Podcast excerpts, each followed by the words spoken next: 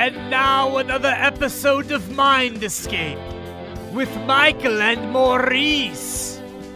Take it away, Michael. Yeah, so I think it's old, and I wouldn't have a problem with it being hundred thousand years old. I mean, Oh, I jeez. because because I mean I don't think it's that old, but I wouldn't have a problem if it was if it turned out to be that old. We we have been around. I mean, mo- anatomically modern humans have been around for twice that long, Yep. and I just find it hard to believe that we went through that people that are basically just like us went for hundreds of hundreds of thousands of years without ever trying any of this stuff that we're doing now. You know, or at the, Well, at the oh, very yeah. least, building structures and carving things, and you know. So but you I, could I say just- that that we, so you're saying okay, so 200,000 years of Homo sapiens sapiens Yes. yeah. This brings up the point of like different ages of men. Is it possible this we only know about for sure what, let's say 11,600 years of history based on like structures that would be Gobekli Tepe. Right. Um, before that's hunter gatherers. So is it that's only 11,000 years. So you look at out of 200,000 years, okay, so now we're talking there could have been a few of those in there. I'm not debating that, but how advanced did they get and what level did it rise to and they obviously didn't get into metallurgy or anything cuz I think we would have been able to find stuff like that by now. Well, uh, so with the metal stuff, I'm actually m- less surprised that because metal does not preserve. You can't preserve it. But You- I mean you if know, they were really getting How old are those gears that we found? But I'm talking about like titanium, like alloys and stuff like that. That's what I'm saying about advanced. I, I don't mean like just making iron or copper, Yeah. copper with arsenic in it or whatever the case may be. I'm talking about like real stuff that we like metal, uh, um, spaceship grade aluminum or something like that. You know what I'm saying? So yeah, yeah. like so that. aluminum, aluminum does stick around for a lot long, but it it also How long do uh, you think? well, it, aluminum can last a long time, but if it's left out in the elements, it won't because because rains. Right, a car will a car will constantly- rust out in 150 years to the to the to nothing. Right. So in a thousand years, you need forensics to find out if a car was sitting somewhere. Right. If you just left a car out in the Right. field for a thousand years, in a thousand years, you'd need forensic science to determine there was a car there. Right. And if no one's looking for a car, they're never going to know there was a car there. Yeah, and so so if you if you include in that the the possibility of you know catastrophic change Yeah. on the earth and uh, completely then, erases the surface. then you have let's say you have a couple of thousand years for things to sit around and rust away and then you have a catastrophe that just rearranges the soils and everything in the area and spreads everything out and drops it and picks it up and moves it other, to other places like what what are you going to find Right. Yeah. the only thing that the only thing that you're going to find is something in an area that that has never been disturbed by catastrophe um, in stone and pretty much everything else is out of the question you Yeah. know? And you know, if I I'm sure you guys have looked at uh, uh, Forbidden Archaeology, right? With the Cremo book. You guys gone through any of that stuff? I think I belong to some group on Facebook, Forbidden Archaeology, but I've never read the book. I didn't. No, know I'm that- not I didn't know there with it. was a book for Forbidden. Yeah, so there's a fantastic book called Forbidden Archaeology where him and his, it's Michael Cremo and his uh, co-author. I can never remember the guy's name, huh? Yeah, so they they they basically dug through archaeological records from the past 200 years, and they found all the anomalous ones. Where basically, you know, and they were going through like archives, like they Mhm. they weren't just digging through newspaper articles. They were going through archived records in in in uh, academic libraries, you know, where people had written reports on di- different finds and stuff. And he basically made a book out of all of them, all the ones that are totally anomalous, basically where you're finding human remains and in impossible, quote unquote, impossible contexts. richard l thompson Yeah, Richard Thompson. Sorry, All right, I'll look D. that up. not even a d in there anywhere Just completely got that one wrong. You think that's on? you think that's on Kindle? Yes, Yeah, I have it on. yeah. So he wrote a he got an abridged. So Forbidden Archaeology. He he sometimes jokingly refers to it as forbidding because the book is enormous. It's Hmm. just gigantic tome. He wrote a uh, an updated version that took out a lot of the um, scholarly type arguments that just has all the data in there, Sure. and that one's called uh, Hidden History of something like that. yeah hidden history of the human race Yeah, that that's that, that's you know start with that one, and then if you want all the details, you can get Forbidden Archaeology and read, and where he's just quoting papers and stuff. But uh, Hidden History of the Human Race basically goes through the same cases, but doesn't have all the enormous amounts of uh, the bibliography and stuff. So it's good. Sure. It's good to start with. But anyway, uh, he goes through one of the sections, one of my favorite sections in that book. He goes through uh, anomalous finds in coal mines, right? And so the, it, down in coal mines, two miles beneath the surface of the planet, they're mining coal, and they start finding freaking walls Right. made of blocks buried in the coal two miles beneath the surface. You know, Ashlars. yeah, Wh- where basic- though? Kentucky. Oh wow. Yeah, That's sweet. I've been down in some of those caves splunking. yeah. But t- you know, two miles beneath the surface is Yeah, I wasn't that's there. way down there. He, the the guy with one of the uh, one of the miners that was down there was saying like they it was so deep they had to pump oxygen down there to him. You know, so they yeah, have to have, that's insane. yeah, I was a hundred, So- couple. Of, I was probably not even a hundred feet down, and it, Right, so we're talking it's like- crazy. He took the Yeah. Zoolander route. Came out- out all ashy. He got black lung. no, but yeah, that's that's that's pretty sweet, man. there's also the there's also and this one you can look up it's also it's very interesting the um uh and this is not so much structures as it is anomalous human remains so the gold rush uh the california gold rush they were they were basically mining uh underneath tabletop mountain right so there was a canyon next to the mountain and they would go down to the bottom of that canyon and then dig straight in like basically run shafts into the mountain or drifts into the mountain looking for Mhm. gold that was on a paleo surface, right? So the mountain has basically moved over top of a paleo surface in the intervening, however, uh, hundreds of millions of years, they think, right? Mm. So down there beneath the mountain are actual is an actual ground level layer that used to be on the surface, and there are riverbeds, ancient, very ancient riverbeds there, full of gravels and stuff, and that's where they're finding these enormous gold nuggets in the riverbeds, right? That was part of the gold rush. So the the guy who was uh, in the uh, California USGS at the time started getting these reports from these miners that they were finding human artifacts in the freaking riverbeds and around, you know, in these mine shafts that they were making. So he goes down and starts collecting them, getting reports. Right. So there was one one that I remember clearly. There was a huge uh, petrified tree trunk that they had found they're digging all along the paleo surface. So a trunk of a tree fell down and then it gets covered up. But alongside of the trunk is remains of a human skeleton also fossilized Mm. and like stone tools. Right? And according to the geo- geological science, that surface wasn't that that ground level area was hasn't been on the surface for like 200 million years. Wow. So something's wrong there, right? Something is Mhm. either the either the geology is wrong or we've got an entire evolutionary human history past wrong and that's the whole point of That's the book. That's about right. Yeah. All you're right, right. Either either this is wrong or this is wrong. yeah. Yes. And Someone's right. wrong here. right. Yeah, I mean that's that's pretty interesting. I I have never heard of that book. I'll have to check it out for sure. Yeah. It's pretty it's- funny to think back though on all the stuff you learned in high school. You guys must think about that, like you know about E- Egypt and how the pyramids were built and this and Yep. that. And it's it's it's like hardcore facts. And Right. And you get out of there and you're like, that's what are they doing? Yeah, exactly. But they won't change the books. They won't change the the text. Right. And so going back to the Sphinx, like that's what's interesting about it. Like, and here I am saying like a bunch. Even if uh, Totally, bro. We all got yeah, it, my man. Seriously, bro. okay, so so I mean, you know, uh, We'll do the next episode all words. right. Okay, so so even if the Sphinx is just a couple of hundred years older than they think it is, than they say it is, that still the whole house of cards comes tumbling down because the Sphinx is at the beginning of dynastic Egypt. If you if if the Sphinx was actually built or constructed a couple of hundred years before they think it was, that puts it in pre-dynastic period. And in the whole house of cards of the entire Egyptian story they've been telling themselves falls apart. This is why they don't want to change it.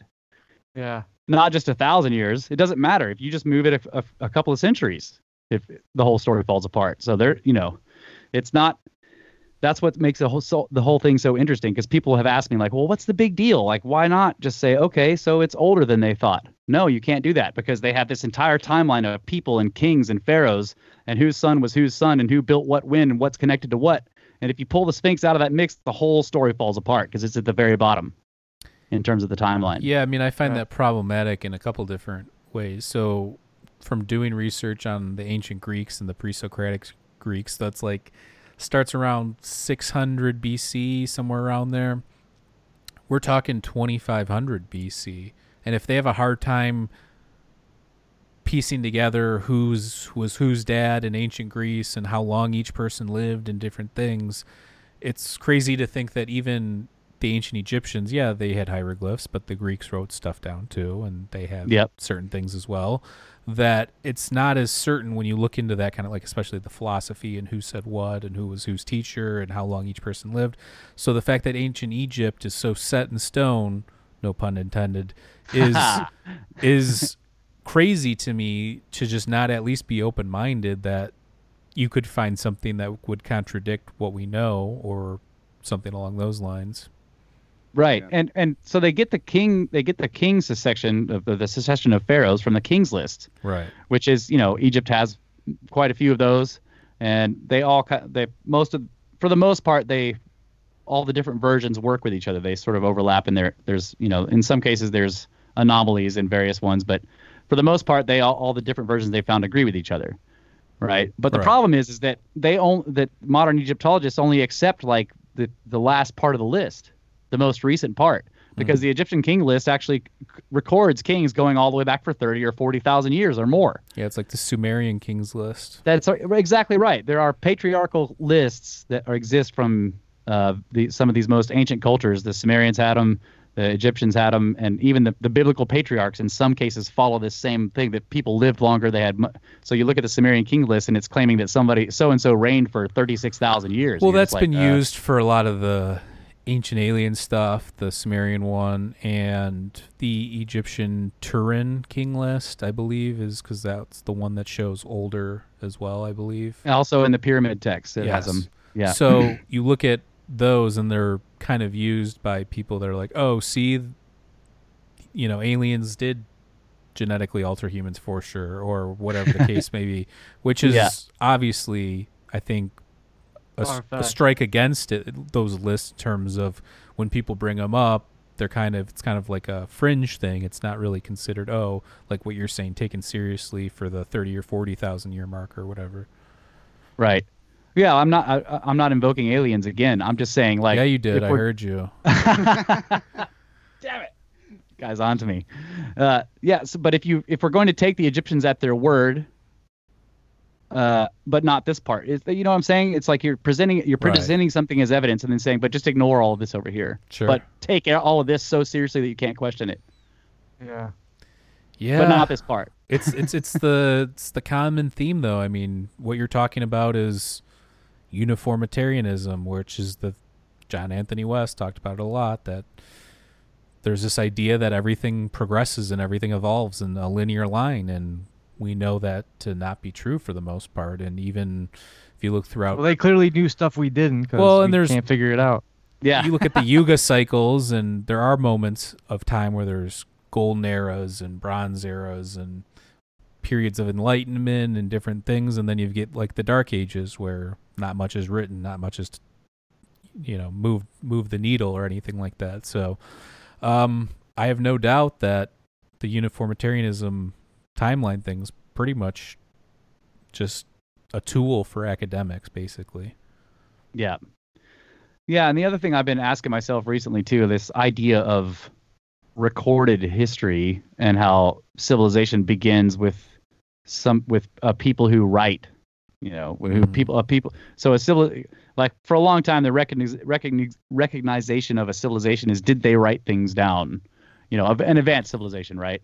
So Sumer and Egypt, this is why they're considered the first major civilizations because they have lots of writing. But what Right. if that's actually what if it's you know if you look at the Yuga idea and then a lot of ancient texts, very ancient texts and myths talk about the advent of writing as being an actual negative thing. mm-hmm. Uh, so what if and so combining that with the Yuga cycles, I've been wondering if writing is the result of a lessening of consciousness to a Mm. point to where we needed it. Maybe So the beginning of writing is actually the beginning of the end of real civilization, just like John Anthony West would say. Yeah, and in that, just to connect that to the King's List, if there was a period long ago where we were more enlightened in terms of uh, consciousness and we didn't need writing, and say you could transfer your your consciousness in some way to to your son or to your predecessor, that could be a reason why the King's lists have these ridiculously long periods of one king because it's it's sort of like the same Person. consciousness Yeah. Mhm. running the civilization Sure. for how many thousands of years. like And an of course- archetype of a person that's being passed down. Basically. That's right. Yeah. and and and you could imagine perhaps if you you know sort of maybe a utopian idea but if we had that ability maybe our civilizations would last much longer and through all these cataclysmic changes that happen periodically in earth history so you could have a king ship that lasts for 36,000 years even though the structures might get destroyed the land gets wiped out the people die the consciousness that's part of the you know the, the civilization continues and rebuilds and whatnot. Oh yeah. Just going out on a limb. No, there, that's fellas. great. Hey, that's hey. a great point. I mean, I think about that too. I also think about time and time dilation and how time is affected by certain things and maybe cataclysms, maybe positions within the universe. And I don't know, do you guys know like the atomic clock experiment with time dilation? Tell me about it. So if you drop a clock, these atomic clocks, it's like super, super accurate. You drop one higher up in the atmosphere and you drop one lower in the atmosphere and they fall down, the one that's closer to the earth speeds or slows down. So basically the more gravity there is, the more time slows down. Yeah. So we're Yeah. if you think about time from the aspect of you you ever hear about Einstein's like thought experiments where how long if a rocket went light speed they you know the distance for each of them it would be different amount of years for the speed that it's traveling at so Yes. Yeah. Time dilation for sure. so yeah. so I think about that too is there's a couple different things that maybe time is shifted at some point through some sort of cosmic event number 1 number 2 maybe time was just calculated differently because we know what the Sumerians based everything off of 60 and then later on we got our calendars and everything from the was the Gregorian calendar or something that's like the modern one um, Yep. so just the I look at time too and it's connected to consciousness in the sense that we use it as a tool to divide up our days, divide up tasks, divide up whatever. And what does it say in the Bible? Like Moses lived to be what? Yeah, up to s- yeah, yeah, 600 and 600 something. yeah. something, So, so what's going on there? Did he really live to be 600 years, or is it something like you're talking about, where it was that consciousness of that person or that archetype, or did, was something weird going on, or who knows? I don't know. I've been looking into a lot of possible explanations for stuff like that, and We so one of the one of the mysteries that we look at a lot, and we have discussed this quite a bit on the podcast, is the confusion of tongues. Uh, you know, most in the Bible, it's referred to as the fall, the, the Tower of Babel, that that incident, Mhm. right? Uh, but it's it's referenced in myth throughout the world, called the confusion of tongue or the confusion of lip. Uh, um, you know, the loss of some kind of language that where basically before this happened, everyone could communicate, and then afterwards, we were all split into these little groups, uh, splinter groups, that were separated by language barriers. That's a really strange thing to have in a myth. Like, what what what exactly are we talking about here? right. You know, no pun intended. Uh, but like, what what what happened there? And and you know, there there, it's it's really strange. So there you've got that, and then you also have, uh, but then you have this this thing they refer to the deluge, the destruction of the world, the the flood, the whatever, fire and ice. And before that, it's it's always before that last destruction that human life was a lot longer or was hmm. considered to have lasted a lot longer. So the biblical the Old Testament biblical patriarchs, there were eight of them, and they all had very long lives, all the way up to the last, you know, to to, to Noah, and that was it. Yeah, After- Noah was the last one. Noah was the last one. After that, and then it even says in the Bible, you know, there's a quote where where God actually says, "Now man's, you know, his days will be limited to 120 years," and and like no one in ancient times that we know of lived 120 years. Right. People died much younger than that, but that's the Some people that's the- lived old though. I think it was Pepi the Second, Pharaoh of Egypt, lived to be 99 years or like 100 years old, and he was still Right. he was still leading the uh, army, which Right. is crazy. I, thi- I think what you meant was the the like mortality rates were in terms of like Yes. looking at ancient right. I, ancient wo- people- I wonder about that though too, because I mean, I every second. like you look at like Yeah, ancient, longevity. ancient Asia or ancient Asians too.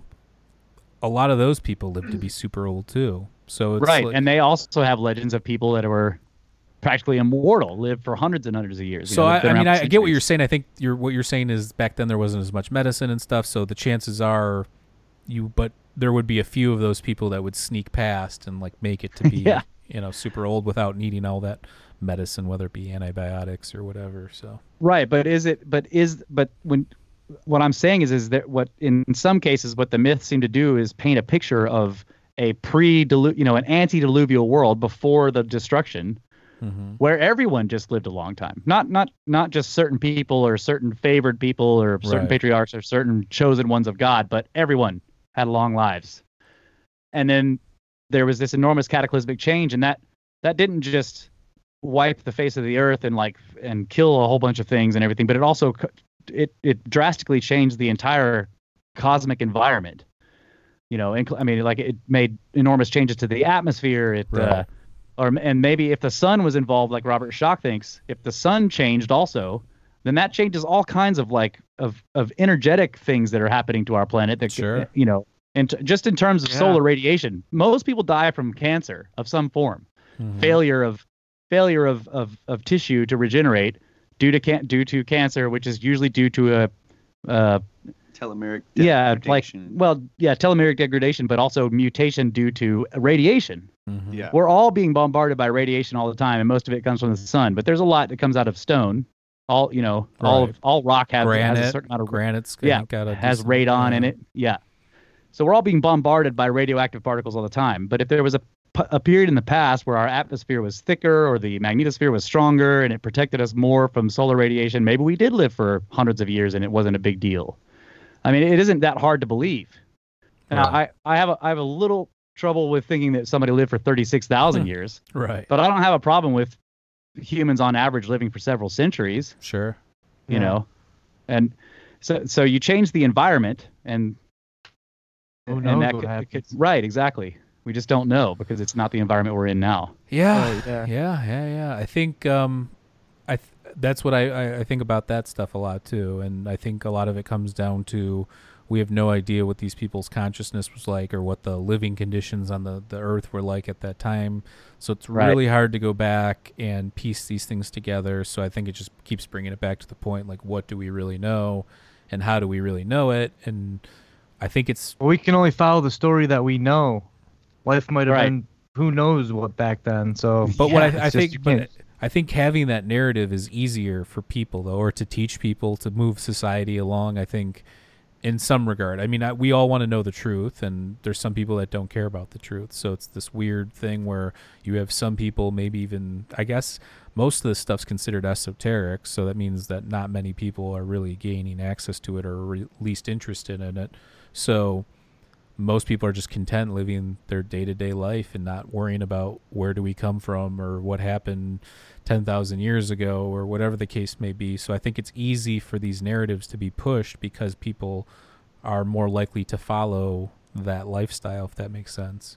yeah and i and that's also part of the driving force for me in terms of where do we come from and what's going on is i think that's that's the only thing we should be trying to figure out mm. You know, I, Graham talks about yeah, we're a species with amnesia, and it's like if what what imagine yourself have you wake up somewhere, uh, you just wake up in a room and you don't know who you are and you don't know what you're doing there and you don't know where you are. And what is the first thing you start doing? Trying to figure all those things out Right. because if no, you don't no, just go get a job. go get a job, just hit the bar on the way home. Find out what. well, that's money that's is. that's the exact point though. It's it's the booze and all that stuff, man. And people are content with just going to the bar, going to their day jobs, watching the TV, and yeah, ignorant is ignorance bliss. I don't know. yeah. I, think, I, think it can be. I mean, Yeah. I've gone Depends through on what kind of life you want to lead. I've gone though. through my phases. I don't know how fulfilling that life is. I mean, earlier know? in my life, in my early 20s, I was fine with just partying and going out and well, that's the thing though. How fulfilling was that life? Uh, Yeah. I mean, it teaches you. You still learn, but I, I wouldn't say it's fulfilling in the sense of like doing this podcast or doing research or really going down a rabbit hole. There's something special about finding like a new topic or a new book and really going deep on it and, and putting pieces together and finding new things and trying to find things that people haven't even found before, which I think we've done a few of those on a couple of our podcast episodes and when it happens, you feel like that feels good. I've never heard anybody talk about that, but at the same time, you know, you you got to appreciate the people that are out there that are doing all this research and putting these pieces together, like you say, Graham Hancock and Robert Schoch, and these people that are also going out on a limb that their lives would be easier if they just went with the flow of academia or being a journalist or writing a book and a mainstream book or whatever the case may be. Um, and that, yeah, that's Well, yeah, it's good. It's good to create this content and yeah, inspire people, whether it be a podcast or I know you guys are into music. We're into music too, and I, I do some comedy stuff. But just just getting people to think about different things, like you were saying, thinking outside the box is what it's all about. At least for Yeah. me. That's what it's all about, and it, it's it's the the mystery of our of of human origins, and then of course the origins of everything. Just like what's going on, like where did Yeah. all this stuff come from? You know, you you you go outside, even if you're just a, uh, and this used to happen to me. You know, I was used to party. You go outside to have a smoke, and you look up at the sky at night, and you're like, what? the fuck is Oh, going yeah. on out here? You know, what is all that stuff, right? You know, and I mean, like, yeah, okay, it's stars, or whatever, but still, you look out and you see at night, you see the universe, and you can't help but say, what is out there, right? So even people who don't necessarily dive into all this stuff, you have this connect. You th- there's a connection with the mystery, and I think this is part of like, uh, you know, one of the reasons why ancient civilization or ancient peoples were fascinated with astronomy is because the night sky. Imagine the night sky when there was no light pollution. Oh, you it's know, it's and- confronting you. It's like Yeah. staring up at a mountain, or even more intense. You know. Right. You look up there and you're like, what is all that stuff? You know, what's that river going across the sky made of that white milky stuff? Like, what Mhm. is all this? What am I looking at here? You know, And what are those really bright ones? because that the move- more the more we learn about it, then uh, the more we actually realize that it just keeps going further and further. Because like I, you, you can't even see past the Milky Way from you know with your naked eye. Right. Yeah, and then we get stuff that allows us to look a little bit deeper, and we see a bunch of more dots, and then we get something that allows us to look a lot deeper, and we find out that those dots are actually made up of billions of other dots, Yeah. and you're just like, what is going on? And now they're Well, it saying all the be the all these dots are contained in a bubble, and there's millions of bubbles. right. Yeah. Just kicking the can down the road. Yeah. Yeah. Yeah, I, Yeah, I, that- can't- I, I think Go stuff's weird. I mean, I don't know. I like to. Um, have you? I don't know if you guys talk about this or you ever done it, but you guys have ever done like psychedelics and stared up at like the night sky or anything like that? Oh yeah. Yeah, Yeah. I have before, yeah, for Yeah. sure. Yeah, it's it's it's pretty intense. And It it's is hard, intense. It's, hard not to. But again, I don't even think you need that. You know, it's you uh, don't need it. it's a but- powerful drug all on its own. But I made this point in the last episode. There's something, and there's a reason why we do a decent amount of our episodes on psychedelics. There's something to be said about the fact that you can walk around in an altered state of consciousness that allows you to think outside the box that your normal consciousness won't allow you to do, no matter how hard you try or practice meditation or lucid Yep. dreaming or whatever it is. There's something about taking the substance that you can't. Once it's in you, it's it's not over till it's over and you have to just ride it out but it's forcing you to to it's it's forcing you to look inwards it's forcing you to examine your surroundings it's forcing you to kind of take everything in and um i don't know i think it's it's super i've been looking through a lot of these ancient civilizations and looking at the inspiration for a lot of stuff whether it be geometry structures different things and i have no reason not to believe that psychedelics had a huge influence whether it had been soma uh, kykeon, um, which would be the Greek Eleusinian mystery drink or wine or whatever they were mixing, which they think had claviceps purpurea, which is ergot, which is the precursor to LSD, um, which we know Plato, Pythagoras, Socrates, Aristotle all took part in those things. Um, you look at the sim- the symbology in ancient Egypt. You've got the blue lotus, which is a uh, hallucinogen or hypnotic hallucinogen with aporphine as its active psychoactive ingredient. Uh, in ancient Egypt, you also have a lot of acacia, uh, Yep. which can be extracted. If if you mixed acacia with Syrian rue, which is both are super prevalent in that area, that's Middle Eastern ayahuasca right there. So Yeah. Wow. I And mean, then of course there's all the drugs. Yeah. There's also the cocaine mummies, so you know Egyptians they like their smokes and blow.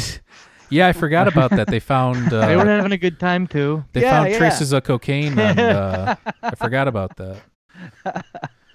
Just imagine what that looked like. But I'm not saying that drugs are the are the beginning of it all. But I do think that when you're looking, f- I've been trying to get down to like I said before, studying the mind and like inspiration and where how people come to some of these thoughts and where what is truly original. If you look at the truly original artists, a lot of them have used psychoactive substances, whether it be musicians, whether it be, I mean, some of our favorite. We toured around following Phish. They're super Ah, yeah. psychedelic heavy band, and same thing with Grateful Dead, Jimi Hendrix, you name it, super psychedelic stuff, and I love all that kind of stuff. So I mean, that's just my. I've been looking into these ancient civilizations, and I've been finding a lot of correlations to inspiration and you know when you go into a super deep psychedelic trip it's hard not to see shape geometric shapes triangles those kinds of things so Right. makes you wonder Snakes, patterns and snakes everywhere. yeah i told you earlier Yeah. the snakes for sure Old coaxial.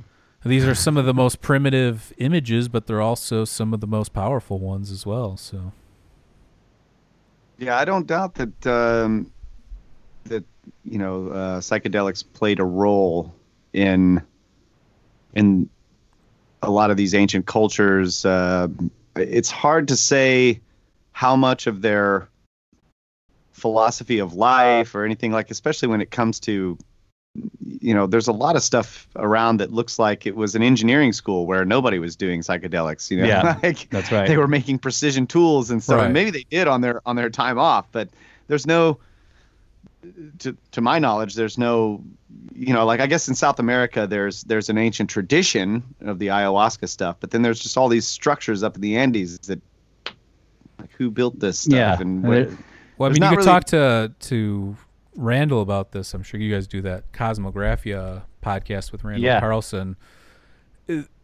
Hiram Abiff, the architect of King Solomon's Temple.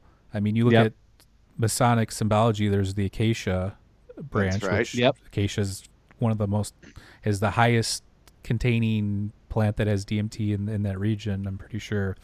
Um, and I know that we're going to have this guy on here this weekend, but uh, P.D. Newman, he wrote a book called Alchemically Stone that talks about Freemasonry and the ancient history with psychedelics and stuff like that too. So I do think there is some sort of play there. Uh, Like you said, there it's not probably fundamental and all that, but if you look Right. at some of the secret mystery schools and stuff like that, I do believe these things play a role, especially in Yeah. ancient Egypt where you see the blue lotus on like tons of things. Yeah, and I can I can totally see how the the language of symbolism could have der- been derived from the the hallucinogenic experience, Hmm.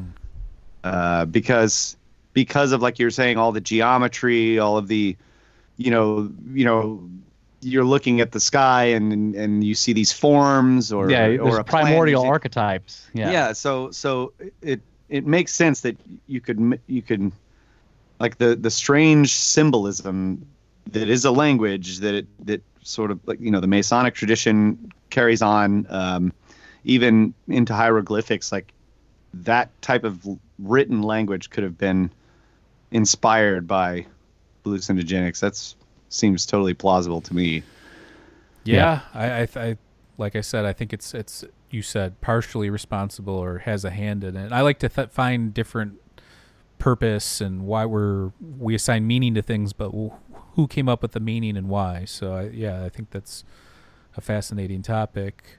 So And I also think that just like with any other, uh, I don't know, talent, just like there are certain people who are just brilliant mathematicians or just a prodigy sure. in music, there are people that show up that are geniuses when it comes to spiritual understanding or whatever you would want to call it, that kind of thing. mhm. And those people are the ones that end up, I would assume, those people are the ones that end up leading other people to those same kind of revelations. Just like a brilliant martial artist or piano teacher or whatever will try to teach. Mhm. You always, you know, somebody who has a h- enormous skill like that, they do a lot of quote unquote performing, but they also end up having a school. Uh, and so I imagine that, you know, th- those kind of people show up on an occasion, a few of them every generation that have this, uh, have this ability with seeing the world Mhm. through the lens of what we, so what what most of us have to take psychedelics in order to achieve these people can do it all the time Sure. Yeah. Um, so I think it's possible. I, I I do think though. I mean, when you really do them right, though, once in a while, and it's not something you do regularly, I do think there's something that propels you from those. Exp- it's not just in the experience either. It's it's the feeling that it gives you afterwards, and the the outlook on what you need to get done going forward, and things you need. You know, your things that inspired you. Um, but yeah, I agree with you. There's definitely geniuses out there that have a knack for certain things. But I was just talking about when we were talking about like geometry and pyramids and basic Yeah. buil- buildings and, and temples and stuff like that. In yeah, I guess what I'm t- I'm, like I'm sorry, I'm talking about Pythagoras. the- yeah, no, I was Yeah. just talking about like Pythagoras, you know, or yeah, um, Euclid or these guys that came up with the basic forms of geometry. Well, we know the ancient, they went to Egypt and were taught there, but how in depth were the Egyptians with that? I'm sure they were amazing since they were amazing builders, is it the same thing as in terms of symbolisms like one means one or is one just the number? Do you know what I'm saying? Like they would count one or two as two ones, that type of a thing. They're not really looking at it from uh the same standpoint that we look at math today if you if you get what I'm saying. yeah. I, I guess what I do get what you're saying. I think yeah, and so I think that that, that Pythagoras and Euclid, these guys made, you know, they went and learned something that came from some deeper, some much more ancient mystery school, and then they put their then they came back to Greece and they put their not spin, but they put their own flair onto it, and that's what ends up into Western culture and eventually evolves into what we know as modern mathematics or you know modern chemistry, Right. alchemy, all that stuff comes from Egypt. But they themselves claimed that it came from much older traditions, Right. Right. And so what I'm uh, what I was saying about the people who are geniuses I, is I'm saying that I think that even these mystery schools they must have originated somewhere. Sure. They have to have started from some Yeah. somewhere. Well, I mean, Terence McKenna takes the stuff for the psychedelic stuff. He goes back to our transition into Homo Homo sapiens. You know, the plains of Africa. There's cow patties everywhere. Yeah, And stoned I- ape. Yeah. Stoned ape theory. I'm not, and, and I don't Yeah. go by the stoned ape theories. I like take it as with a grain of salt. Like it could have been a contributing factor, maybe adding to visual acuity and and maybe enhancing certain aspects of our lives. But um, it's it's hard to dismiss the mushroom thing because they grow on every continent and they're pretty prevalent. so, Everywhere. yeah. Yeah, but I also I also like the idea, and this is I say like because I don't know I don't think this is I'm not saying this is true, but I like so this you're idea. saying it's true. Let me make this clear here. yeah. Let me make this clear. This is totally the truth, guys. you truth seekers out there.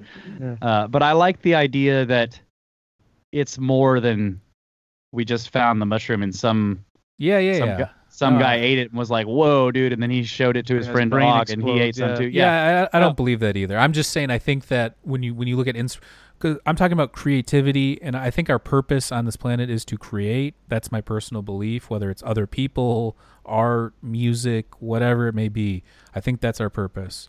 Keep if you believe hypothetically that there is some creator god or one consciousness or whatever you would want that thing to spread out and be as original as possible and spread out as far as possible and everything's Experience things. everything's an offshoot of something else. And i think that with psychedelics it allows you to break free from the copying off of each other or maybe taking too much of this last guy's ideas that kind of a thing. It allows you to think outside the box where normally your day-to-day consciousness might keep you contained and, and maybe not as an open mind to new ideas or groundbreaking ideas that kind of stuff but again there's d- geniuses out there that don't need it too so yeah, it does definitely cause neuroplasticity. I, I think that's where, where basically you can whole pathways, whole new pathways can be generated in your ways of thinking, and I, I, I agree with that too. I, well, I guess what I'm talking about is the the very ancient um, sort of maybe shamanic concept that it is the spirit realm that gets us involved in these things, right? When mm-hmm. they, when people have been asked, you know, well, how did you how did you guys know how to make this ayahuasca brew? And they're like, well, the plants told us, hmm. right? Right. That, that's what I mean. Like the plant, the, the, the, the there's something in the natural world that is not physical that nevertheless interacts with us on a daily basis, and, w- and some people are better at paying attention to it than others, right and those people end up being the shamans or the people who are being abducted by UFOs or whatever, you know that. that and they, and Very they have their thin line. toolboxes. yeah, yeah, yeah. The ancient handbags, the ancient Gucci's. That's Yeah. right. Yeah, that one's still baffled. I think that's probably to me. You were asking me what's the greatest mystery earlier, or whatever. I think that's the greatest mystery. What's in the bags? It's found everywhere. Yeah. It's found found in ancient Aboriginal artwork. It's found. Um, who, there's a guy uh, we've had him on the show before. He wrote a book into Africa. Bruce Fenton. I don't know if you guys have heard. Yeah. Of it. So Yep. he he's got a website. He has a lot of good stuff on there on what he thinks it could be or what that is, but. Um, Graham Hancock thinks it's a bag containing psychedelics of some sort that would be them carrying knowledge to the civilizations, which is kind of the basis of a little bit of what I was just talking about, um, or inspiration. But um, and then you've got other people that say, "Oh, it's just seeds," because that was the beginning of you know, Agriculture, yeah. agriculture, animal husbandry, that kind of stuff. Um, I don't know. Some people, somebody commented that it was, there were buckets of water, and that's how they would, in the desert, that the, they would reflect the light from the stars to create certain structures and different things. I've heard all sorts of different theories. So Yeah, I, I have thought before I ever heard the man bag thing. I did think that they were buckets. I thought that they were. It's look because a lot of them are also yeah, holding this. do, yeah. Yeah, Yeah, the so it's pine like they've got the right. Yeah, it, and it's yeah. So I think you know we're looking at fruit of knowledge and water of life or something like that. And, and again, those are symbols, and I don't know what they mean, but Well, the Sumerian ones, the tree of life is Homa, which is we're gonna we're making a movie like a short movie on this right now. I'm working on it, but Homa and Soma split off during the Indo-Iranian um, migration. So you had the people that went into uh, northwest India from the top of the uh, Caspian Sea, and then you had the other people that went down into modern day Iran. And the split off, they both had this word Homa, and then one split off. The Iranians called it Haoma, and the Indian people called it Soma. And Soma is obviously, if you've read I yeah, don't, I don't know if you know much, but it's the ancient concoction. Nobody really knows what it is. Some people no one think- knows what it is. Yeah, Some people have, think it's a mushroom. Some people think it's a mixture of like ephedra, cannabis, and uh, tobacco.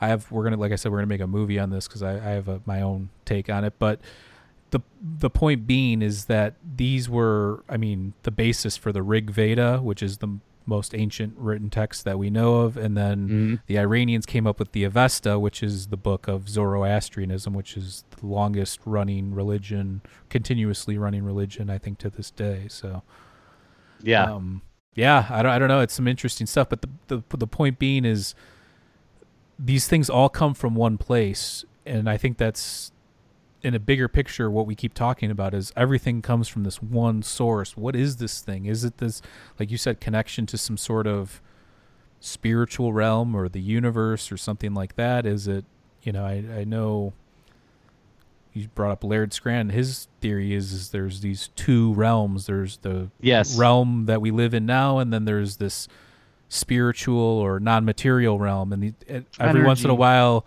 these two realms get closer and closer and closer together, and there's this like bridge thing that happens.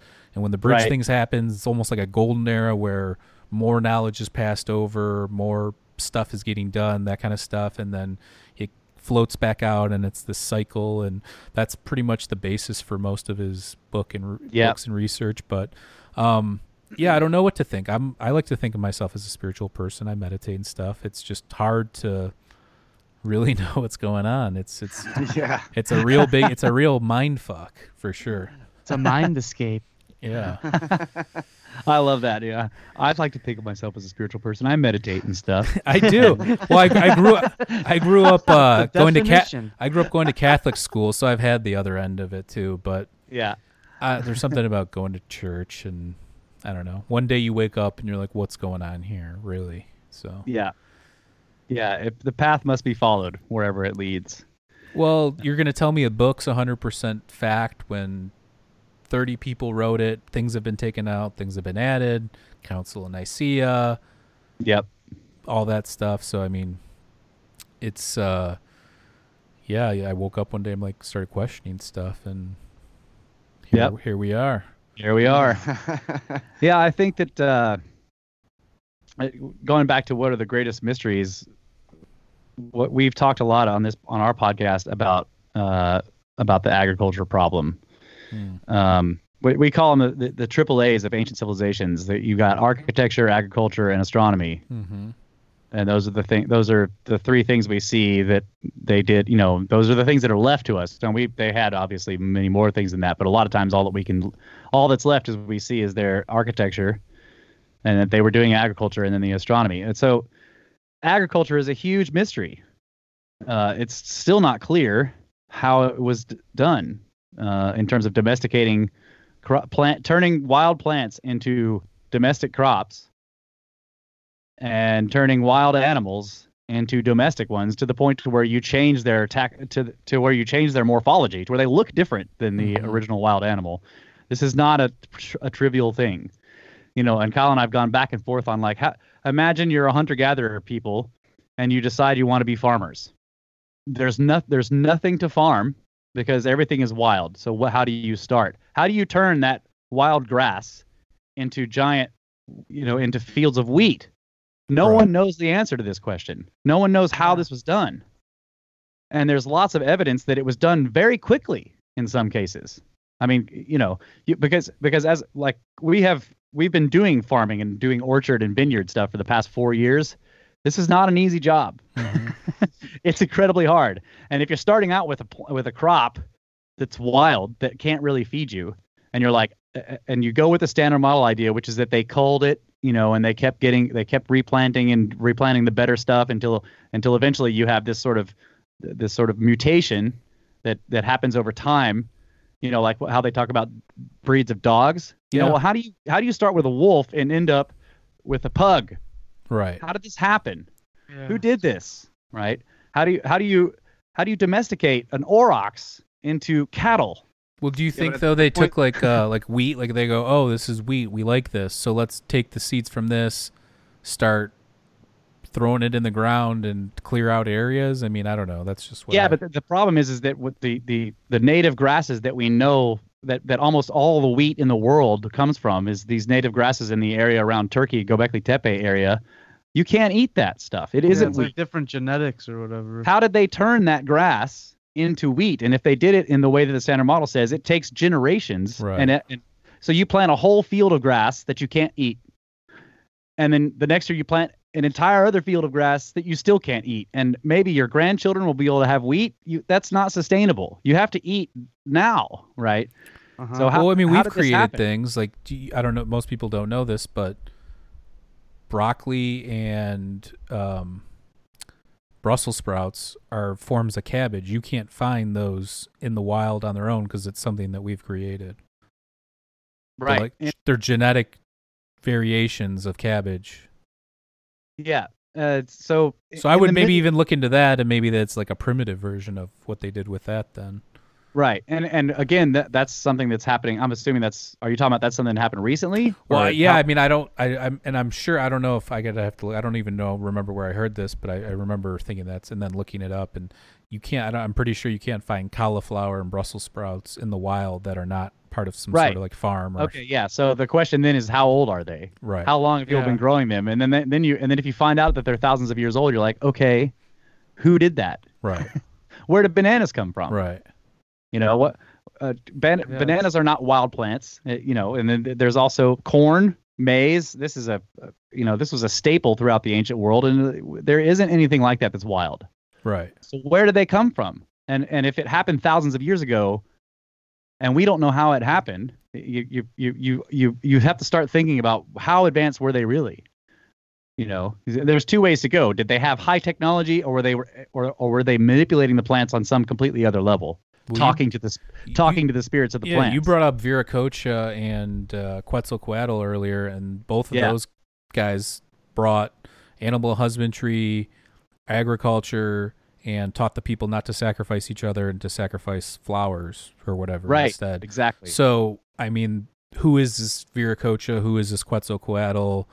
right. Didn't I mean? I think sh- doesn't Graham Hancock say he's different than the people, the native people too? Like he's the native people say that. Yeah. yeah, yeah, in their mythology that he's but in his book he describes him almost as looking like what a Jesus archetype Right. would look like. tall, aquiline faced white Yeah. guy with beard. With a and long native beard. People, yeah, native people don't grow beards here in the in the Americas. Right. You don't have bearded people here, and then you've got, but all throughout their most ancient mythologies, you've got these tall, robed, bearded people that are moving around in their mythology, teaching them how to be civilized. It's very, a very strange and interesting story. Mm-hmm. Uh, and yeah, you're right. So that the civilized, and even with the Greeks, I mean, if you're going through the Greek stuff, you've, I'm sure you've run across Oannes, right? And Mhm. Laird Scranton talks about him too. Comes out of the water, Right. seems to be half man, half fish. or That's how they describe him anyway. He teaches people how not to be cannibals and how to do, how to build things and how to have a civilization. And every night he goes back into the ocean. Right. Well, who is that? And that's And that's and that's, that's, also um, Bearded Coach of Foam of the Sea. Comes out of the water, Right, teaches right. people stuff, and then leaves into the ocean again. All right, I got to go back to the Brussels sprouts thing for a minute. okay. So, so the origin of the cultivar is not exact, but the French coined the name in the 18th century. It was common to put a landmark on food. Whether they actually were developed in Brussels, in Belgium, is not certain. Mm. There are records of Brussels sprouts around uh, where Brussels is as far back as the 13th century. Okay. But uh, brassica, the cabbage family, vegetables are said to have been cultivated for thousands of years. The plants have a great tolerance to salt and limestone and other harsh soils. No one knows for sure where the uh, the first plants started. These wild plants that resemble leafy kale were selected and crossbred to what has become the varieties we know today, like cabbage, broccoli, cauliflower, and Brussels sprouts. So again, it was thousands of years ago, and they're just saying the standard model. Well, they they kept crossbreeding Yeah. them until they got this. Right. this they thing. don't know. Right. So that's what I mean. Like most of the stuff we eat, meat included, we don't know where it came from. Right. I mean, like if I go out and shoot Wow. a deer, you know, and I get some venison, that's one thing. That's a wild animal. That's that's a hunter gatherer type of activity. Sure. But all the meat you buy in stores is is mostly domestic cattle or you know domestic animals, and then all the vegetables you buy in store are domestic crops, and we don't know where they came from or who invented them and how. Right. That's a huge mystery. And then we're also led to believe that this was done, uh, especially if you're looking at the areas of Jericho, Göbekli Tepe, 12,000 years ago. Mm-hmm. People just decided, well, we're done walking around and picking pears off trees. Let's Take off your butt flap. take off your butt flap and let's build this gigantic structure and turn all these animals into other animals that are easier to manage and so we can eat them. Like, uh, but that we're supposed to believe. Sounds like a they're- good idea. Yeah, and let's also invent beer. you Yeah. know? Yeah. No, no, let's do all this because we'll being- be able to make beer later. yeah, yeah. Well, the, hey, or eat mushrooms, you know. Yeah, it's it's one of those weird things that we obviously don't have an answer for, and But it, but he's right. No one even thinks about that stuff. but I think though that the the animal husbandry and in the the agriculture thing, I get what you're saying. I obviously it takes a long time, many generations, but I could see. I mean, people have pet wolves now. If you were to keep continuing to have pet wolves, and then your kids had that the offspring of those pet wolves, and then kept going down and down and down and down, I could see where at some point you've basically got a husky. Yeah, see, that's my. It, except that hasn't happened. That's the problem with that. Is that, n- that it hasn't happened. There's you no know? modern analog. There's no modern analog. In other words, like people have pet wolves. Uh, you know, But, I'm not talking about like just a couple. I'm talking about like a long succession of right. But I get what you're saying. So, but I guess where are you going with this? Do you believe then that there's that there was all these different types of species, and then not, let's say, all dogs come from wolves, or not all Brussels sprouts come from cabbage, or do you get what I'm saying, or like where are you going with that? Well, I I think one of the most interesting things to me, and this is something that I've been thinking about recently. Before, like before, very recently, I would have just told you I don't know. Mhm. I don't know what the answer is. But what I've been thinking about recently, because we've been talking to Randall a lot about the Younger Dryas and about this, there was this humongous extinction event that happened there. right. And then and then we already know because of Göbekli Tepe, like modern standard model science is showing us that agriculture starts right after the end of the Younger Dryas, Hmm. and all these all this this stuff appears that didn't exist before that. Well, what if it did? You know how many plants go exist go extinct in a mass extinction event? A lot of them. Oh, for sure. It was just harder to count those. How many insects go extinct in a mass extinction event? Probably hundreds of millions of species. There's so many of them right. yeah. right? So we don't know. But if there were people who preserved, if in other words, if there was an advanced civilization before that extinction level event, and they preserved, like all the myths say, save the save these animals and plants in the ark or in the whatever in the in the Vara, as the Zoroastrians did. You know, Right. save them somehow, Yima. and then you show, yeah, Yima, and then you show back up afterwards and find the people who survived it, and then start teaching them how to be civilized and giving them agriculture. And what you're doing is giving them plants that were that were around before the d- extinction level event, that do not exist anymore, because they've gone extinct. Right. So that may be one of the answers: is that they weren't turned into something from something else. Well, we've got that seed bank in what is it? Uh, Greenland or Iceland? One of those two. right. Isn't, isn't there that seed bank where it's it's the doomsday seed Yeah. whatever? We've got, we've got Doomsday Seed Bank and we've got Moon Library. Moon Library, yeah. Perfect. We're gonna be fine, folks. Everything. will Unless be that fine. place goes under. And then we've But got yeah. the we got the vault behind the uh, Mount Rushmore too. Yeah. God knows what's in that. Yeah, but that's what I'm saying is like you think of all these myths and all these stories that where the the people number one are forewarned of some coming event that's going to destroy everything, and then they're told to save all the animals and plants, not all the animals and plants in the world, but the ones that are good to eat, basically, Right. right? And Yeah. and, they, and they save those, and then they re-inject them into people into civilization after the event is over. And so that's where I, I've been thinking like maybe a lot of these crop plants just are extinct versions of stuff that were around before, and that's why mm-hmm. we can't find the Yeah, ori- that's a good or- point. yeah. Yeah, I mean it's definitely interesting. I, I I haven't studied too much of the agriculture side of the ancient civilization stuff, but I do find it interesting because you're right. I do think I've what were people eating? That's a huge huge Yeah. part of learning about people is I mean we do it three times a day, so Yeah, you got to eat. and when you have the bigger the the bigger the group of people, the more food you need, and the harder it is to deal right, with that. especially if you're building megalithic structures and Right. different crazy exactly. things. Yeah, and who knows? The better stuff you eat, your brain might act differently. To well, it does. So Yeah, if it you're does. eating better diets, your brain is going to function better. Therefore, you come well, up that's with how better they think we ideas. ev- yeah, that's how they think we evolved from that shrew that we were initially said to be the earliest form of what we are now. It was a tree shrew that it was eating these sweet uh, fruit that had glucose, and then their brains started to get all this, you know, crazy. yeah, they were stuff. getting high on sugar. yeah, getting high Yeah, on sugar, and and then we started to evolve from there. I mean, who knows? But, um, yeah, it's all interesting. Good I- stuff, man. Good stuff. I wanted to ask you though, what's your top theory of how the Great Pyramid was built, and do you think it was built by Khufu, or do you think since the only proof that we have of that is the cartouche that looks it's like basically graffiti, Yeah. um, and the Vyse graffiti. Yeah. yeah, and then also, well, and the Howard Vyse thing blowing Howard Vyse. blowing yeah. into yeah. it the dynamite. But um, so there's that. But what's your favorite theory on how that was built, and when do you think it was built? I mean, I've looked into this. I've looked at the external ramp theory, the interior ramp theory. I think that's um, Jean Pierre Louboutin's uh, theory, the internal ramp theory. Um, or what do you? What's your theory? What, what do you guys think happened? Uh, don't really know, but I, I tend to think that the that it it was probably multiple stages of construction, like so many other, um, you know, ancient monuments left. Uh, it could have been. I, I think that it was going to be involved in the original ground plan that included the Sphinx. So Mhm. if the Sphinx goes back twelve thousand years, I think that the that the ground plan for the pyra- for the Great Pyramid and the and the other two um, of that group of three are part of that ground plan.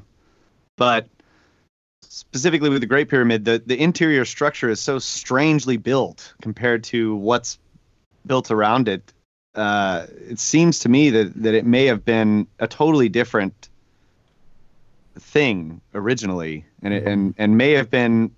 I think uh, Robert Bauval talks about this, like like that it that uh, the King's Chamber, the Grand Gallery, and all of that stuff was originally uh, astronomical observatory type of thing, and then the pyramid structure was built around it later. Yeah. Is that Bouval? I can't remember. I shouldn't attribute That's it to him. I'm not Pretty sure, but. Yeah, it's it, I I agree with The Kyle. watcher, The- the watcher just called. He said you're wrong. yeah. yeah. Dang it, Watcher, where the hell are you when we need you? Cool. I'm keeping my keeping my percentage up there. No, it might be actually. I, I read one of his books, Black Genesis. I, I'm sure it might have been in there somewhere. I forget, but Yeah, it's, I don't. So I I don't know who built it, uh, or why. I don't know what it is. It's you look at it and you're like, what is that thing? Like, Mhm. what's it for? You know, you look at the interior stuff and you're just like, this is hard to understand in terms of a. It doesn't even look like yeah. yeah. It doesn't even it doesn't even seem to fit the temple kind of. It's not a place you go into to um, like temples are, where there are columns and they're they're sort of they're beautifully imposing, and uh, it's not the same. It's something else. I don't think it's a tomb. No, I don't think it was originally supposed to be a tomb. It may have they somebody may have come along and tried to make it a tomb. Uh, intrusive burials. Yeah, I don't think it was a tomb. I think it's possible that it was built in. Uh, uh, it was repurposed, but not really sure about that either. It could have been all built by a single design for a single purpose. Um, what about I definitely- 20 years? you think it was built in 20 years? no, I definitely way. think it was older. I definitely think it's older than what the what the Egyptologists say. yep. So I don't think it was built by a crazy pharaoh for a for a tomb. Like, hey, I wanna I wanna, you know, put my inter my body somewhere where nobody's ever gonna find me. So let's build the biggest structure on the face of the planet. right. This doesn't make Genius sense. idea, Johnson. Well, I think Yeah. though, like if you look at their connection to the stars, and and I don't necessarily think it's a tomb either, but if if their connection to the stars, their fascination with death, we know that they would come. So the Egyptians, the afterlife, the Book of the Dead, they're talking about some sort of a meetup place once you die. So maybe that was the meetup facing Orion's belt, something like that. I could see something like that possibly, but um my I've been I've looked into a lot of different theories, but I like the one where so the farmers that were also handy and skilled laborers would have nothing to do during the wet season when the Nile would flood. So you can't grow crops, you can't do stuff when that happens. So why not go build this thing and you're right I, I have no idea what purpose it was built for either but it makes sense that instead of slaves instead of some large sum of people that were forced to do it or whatever the case may be to have these skilled masons and trade workers when they're during the wet season when the Nile would flood would go, then go to um, work on the Great Pyramid I think that would make sense to me Yeah. Well, so I I can't I, I agree with you that they seem to have had a fascination with I don't know if I like to say death, but with the transition from life into afterlife Mhm. probably is more like, you know, they they weren't uh it wasn't about death to them is what it was about what happened after. well death, rebirth and the Yeah, yeah. scarab and all But- I, get it i'm just i mean what Yeah. with dying the process of dying and what happens where they obviously had strong beliefs that you go somewhere when you die Yes. My my favorite so what I'm getting at is my my favorite idea is that the dynastic Egyptians didn't build it. Mhm. So so you can't really take any clues from their culture in terms of like what was it what was it built for.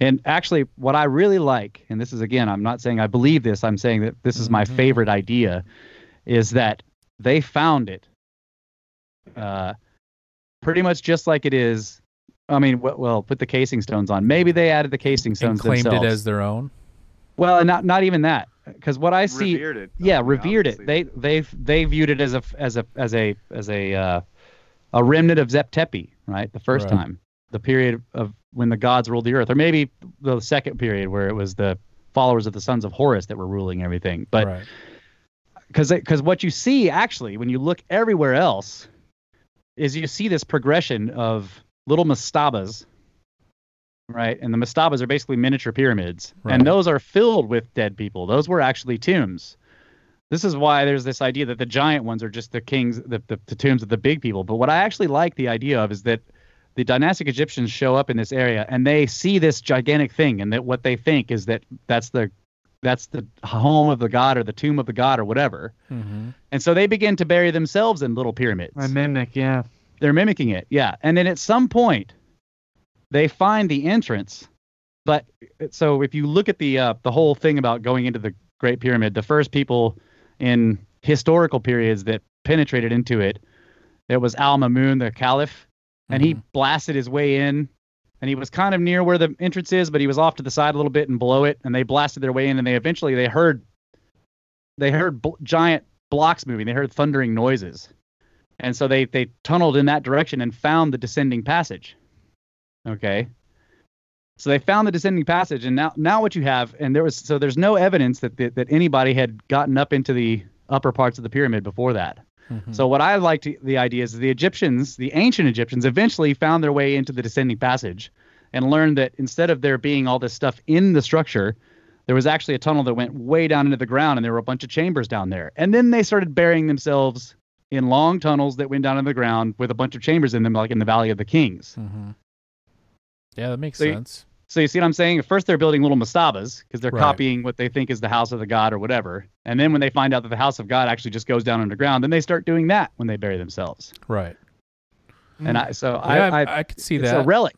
Yeah. Right. I think that the pyramid and a lot of stuff in Egypt, the Serapeum and those boxes that are down in there, Uh, Osirion, probably. the Osirion, yeah, the the Sphinx itself and the the Sphinx temple, all that stuff is So- relics of something much older. the thing though too is also when you look at what we like I said the the graffiti of Khufu's cartouche in the Great Pyramid that's the argument right that it's possible that he found it or he had his guys go in there and claim it as his own which is Yeah. a possibility and then you have some people more conspiracy type people that will say, "Oh, Howard Vyse went in there and did it because he didn't want to go home empty-handed or something Yeah. along those I'm lines." one of those people. I'm one of those people. Well, I'm not against that, but I'm just saying that's a little bit more, I think, dicey. I think it, if you wanted to say that, I think it would make more sense because have they dated the the dye that that was used?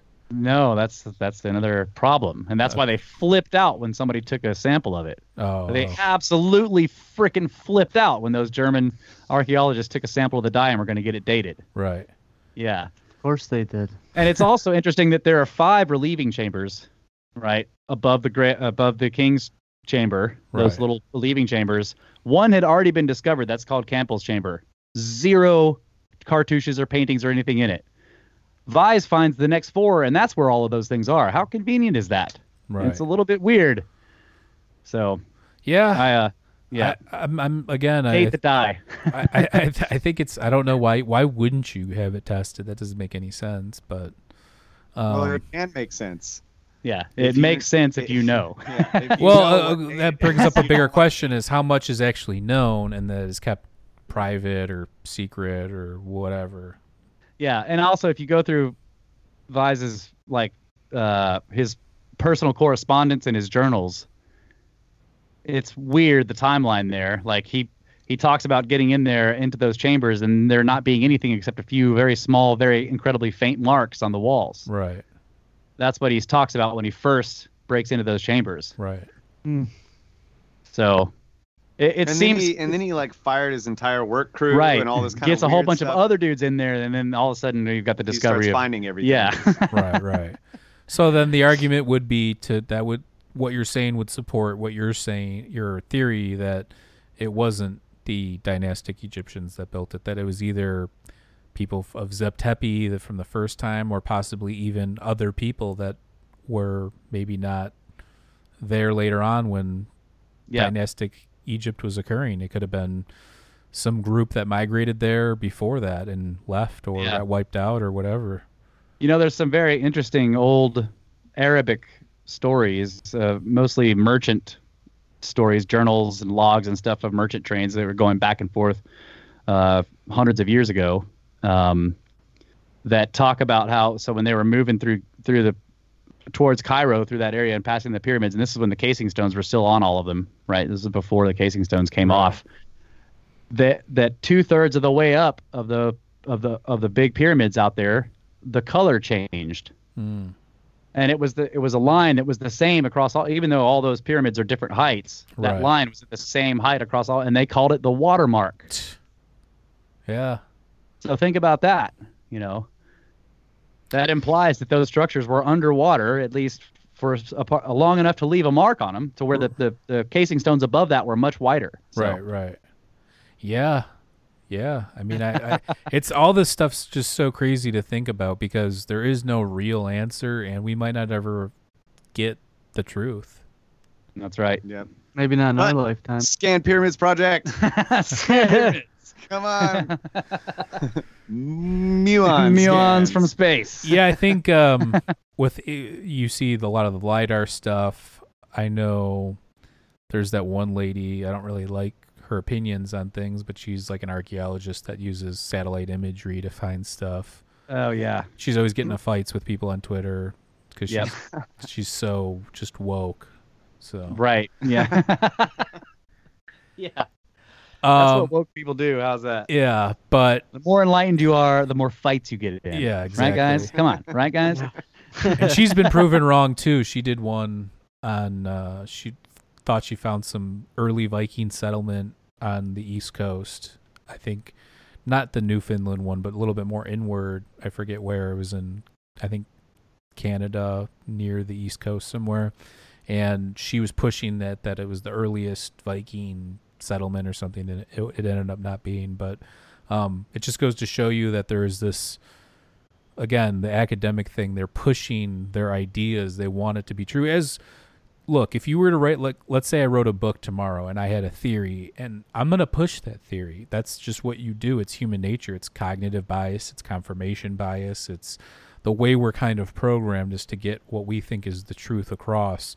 So in this forum that we talk about all these ancient civilizations ancient structures all this stuff we're just pushing different narratives and we re- nobody really has an idea because we don't have a time machine. We can't go back 2000 years. We can't go back 5000 years. We can't go back 10000 years. So it's all just a guess but i do think that there's more educated guesses to be listened to to be found than Yeah. what's going on right now Yeah, the most frustrating thing to me about it is is the blockades that are enforced to keep uh, other scientific disciplines from coming in and doing their work and their special, you know, their their specialty work on this, you know, greatest mystery of our of our past. Like, why would you not allow that to happen? And that's, you know, it it just seems nefarious, right? Mhm. Like they they the story the story that they're telling themselves is more important than the truth.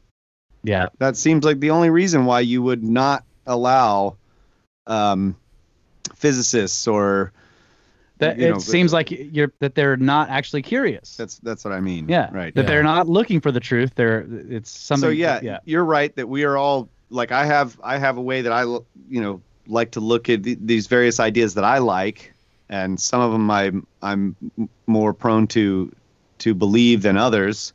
but, I you're still open to be you're open to being wrong though right Right, and especially Yeah. it's like if if there's somebody with No. a sci- with a discipline that, totally that could right. go in and check out, you know, do uh, research on on this subject, I would want that to happen. Yeah. because it doesn't matter what my my favorite theories are. Right. I want to see what the results of that, you know, uh, scientific endeavor. Will I'm wrong Right, all the time. I think that you have to if you I think when you stop admitting you're wrong is is Yeah, it's I a don't- part of growing. well, and it's, I think somebody said it. The second you think you know everything, then learning and knowledge is stopped. So the second That's right. you don't acknowledge that you could be wrong or there is some paradigm shift to be had that you are just done and there's no point of even continuing. So you get a lot of people like that that think the way that this this paradigm that or this um uh this way that we're taught that the uniformitarianism and the way that this linear timeline works when that's taught to so many people well of course there's going to be people that take that seriously. That's what they know. They're going to continue on that tradition just like we're talking about these more esoteric traditions. So again, I don't know. I don't even think those people are necessarily wrong. I don't know, but I think it's the fact that they're so combative about it and they're not even open minded about it is what you see happening now with this like alternative archaeology, fringe archaeology, and all these other different fringe topics and fringe science things and all this stuff because there is this fringe. There is this gap, and if you're not going to look into it, somebody needs to. I think that's how you move the needle. You can't move the needle by going at the snail's pace and just keep pushing the border out little by little by little. I think you have to take these giant guesses, these giant leaps, and let people make that make up that distance with from the work that you're doing. So I wish more people would push the envelope a little bit. Like you said, you're a big fan of Tesla. Tesla was 100, 200 years ahead of his time in his thinking and his innovations and stuff like that. So if you get more Elon Musk's, more Teslas, more Steve Jobs, more crazy outside the box box thinkers, I mean, who there's I think that we would be a lot further by now, but that's just my opinion. Yeah, and this Yeah. is this so this comes all the way back to the topic of answers versus questions. This is one of the reasons I think that it's so much more important to look for questions than answers because it's it's answers that trap you into thinking one way and not another. Questions are always open-ended. Right? So asking the right questions is is to me or or seeking the the good questions is better than looking for answers because answers lead you to that's the end of the problem. You got an answer, you're done, solution, it's over Right. right? So t- even if you do find a type of answer, it should always lead to more questions. Um, that's Yeah. that's how I look at it. Absolutely. All right. Well, I mean, is there anything else you guys wanted to hit on? I think we've done more than a couple hours here. I think Yeah. we've, we've gotten some work in. I think we might actually turn this into to two parts because I don't know if people will be able to digest more than a hour and a half at a time. Right on. Yeah, that well, was everything we said was easy. You guys are the ones that are hard. Oh yeah. Oh yeah, we're so hard, bro. You guys are like, you guys are so deep and complicated. And Kyle and I are just like, dude, pyramids are badass. End of story. I yeah, I'm, I, I like to go deep with this stuff. I'm, you know, it's a it's a blessing and a curse. Yeah, no, it's, Yeah, it was it's a been- great, great yeah, conversation. been a great time, guys. Yeah. Oh, we Yeah, love you him. We'll have you guys, guys back on shit, for that's sure. for Yeah, W- anytime you guys want to come back on, or we whatever get back get, get Swapcast going again, or whatever the case may be, we will. Uh, we're down Do it in a for month or two. That was awesome. And we're down for different topics too. You know, we love the ancient civilization and megalithic structure stuff, but we can go anywhere. So whatever you guys want to talk about. Cool. Yeah. So I mean, we can talk about pyramids forever. So Yeah. so why don't you guys plug your website? You guys got to everybody check out their YouTube channel, Brothers of the Serpent. Subscribe if you subscribe to us. Subscribe to them. Yeah. Uh, so website is brothers of, brothersoftheserpent.com. Mhm. And almost everything can be found there. Uh, we're found anywhere podcasts can be found. We're mostly an audio podcast. Uh, the videos are on YouTube. History Shift makes those for us and uh, makes those for us. He's awesome. But Shout out to History part- Shift. Yeah, shout out to History Shift. He's great. Follow him on Twitter too. Uh, we are also on Twitter at Snake Bros with no vowels. S N K B R S. Uh, anybody wants to email us, brothers of the serpent at gmail.com. Awesome. Uh, Perfect. Thank yeah, you, we love the emails. Yeah. And you can check us out at patreon.com slash Mike and Maurice for $2 a month. You'll get exclusive content, uh, videos, and audio. Check us out at Mike and Maurice mindescape.com. We're on Instagram, we're on Twitter, and we have a Facebook group as well. So check that out. All right, dudes, we'll we'll get you guys back on again, but that was a super fun talk, and I Hell yeah. I think we could have talked for a couple more hours if Yeah, we were left so. to uh, our own devices here. So. I want to dive deeply, uh, more deep into the Greek stuff because we we haven't done enough of that. I think so. Next time we get get on with you guys, let's let's Yeah. talk. Yeah, let's Donna. Sounds good. I'm Yeah. still studying it. We're gonna do the next one. We do the slideshow stuff that we do. I think we're gonna do it on the sophists, um, and then the f- part four will be on like the megalithic structures, and I think part five will be on the Eleusinian mysteries. So, Yeah. Cool. but uh, thanks again, guys. And Yeah, uh, thanks a lot. Oh, also check out you guys plug your other the the thing you do with Randall. Oh yeah, Kosmographia with a K. Uh, you can just look it up on Google Kosmographia. We have there's a YouTube. There is a uh, so the YouTube videos are posted on Kosmographia, but also under Geocosmic Rex. Okay. Uh, the Geocosmic Rex ones are posted first, and they're split. They're usually broken up, and then later on, that whole episode is put on the Cos- Kosmographia channel all to get all as one piece. And you guys are also on all podcast uh, formats Yes. as well. And they, they do right. it with uh, Randall Carlson, who I'm sure you've either seen him on Joe Rogan or anything with Graham Hancock and on his own Yeah. sacred geometry stuff. Um, and yeah, I've Brad listened. Young is in there. Yeah, I've listened Mike. to. Uh, I think you guys did a couple parts on like Atlantis or something. I listened to a couple of Yeah. those. Those were good. Yeah, yeah, we did a whole long series on on Randall's work on Atlantis, Nice. which is actually which is actually mostly him. Uh, very interesting. It's mostly him, de like deconstructing the geological, uh, acad- academic geology's arguments against the possibility of islands in the middle of the Atlantic. He's not actually s- saying Atlantis is real.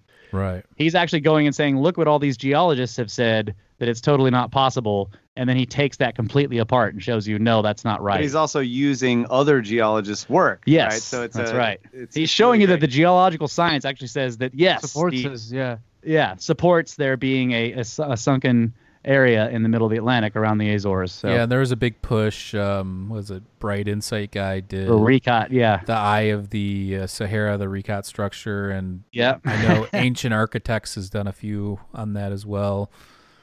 Uh, yeah, but I mean, if you're going to look into that stuff, you might as well just look into the descriptions and the Critias and the Timaeus because that's where Yeah. a lot of that stuff's found. So. And that's the, yeah, that's where he that's where Randall starts from. He's looking, he's going through the dialogues. He's looking at here's the pieces of information that Plato Plato gives. provides. Right. So let's go let's go look at the at the science around you know the the you know the questions that this leads us to and see if this is even possible. And it's it's really yeah, really great work. He's, he says that he thinks that the reason people have been looking all over the world, except for in the Atlantis, in, in the Atlantic Ocean for Atlantis, is because the geology has basically said it's not possible for it to be there. Wasn't that the um, uh, what's his face Donnelly Ignatius Yeah, Donnelly? Ignatius that- So like the Azores was we actually did a top five on this other channel. We were gonna spin off we were gonna do for a while called Ancient Secrets, and we did a video top five locations of Atlantis, and our number one based on everything I read was could be the Azores. Azores because the Azores are at a convergence of three different tectonic plates. So That's right. um, the way that if you look at the the tops of what you see now could just be the tops of mountains when they were describing the mountains of Atlantis and stuff like that. Yep. So that's what we came to for that. But then I know they came out with some other thing, Donana National Park in Spain. They found a lot of circular uh, man-made structures as well that and the metallurgy looked similar to the explanations and stuff like that. So I don't know. There's so many different things out there. It's hard to keep up with everything, but Yeah. But if you ah. get if you get too far away from where Plato said it was, then can you re- even call it Atlantis anymore? Right. That's that's another question that we ask. Like, true. if you're not looking in and the if, middle but of if the it was nine, if it was nine thousand six hundred BC, it might have looked a lot different. The landscape too, so it's hard to go by. Most people use the Herodotus's map of that that geography over there, the the region. So it's hard to know what things looked like roughly at the same time Gobekli Tepe was constructed. So yeah, that's right. all right, Yep. boys, So that's Kosmographia. Yep. sweet.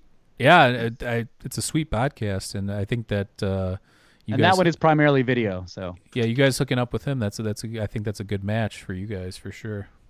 yeah, it's been a lot of fun for Yeah. sure. Sweet. All right, All right. guys. Well, we will catch you next time. All right. Thanks Have a a lot, good one. Later.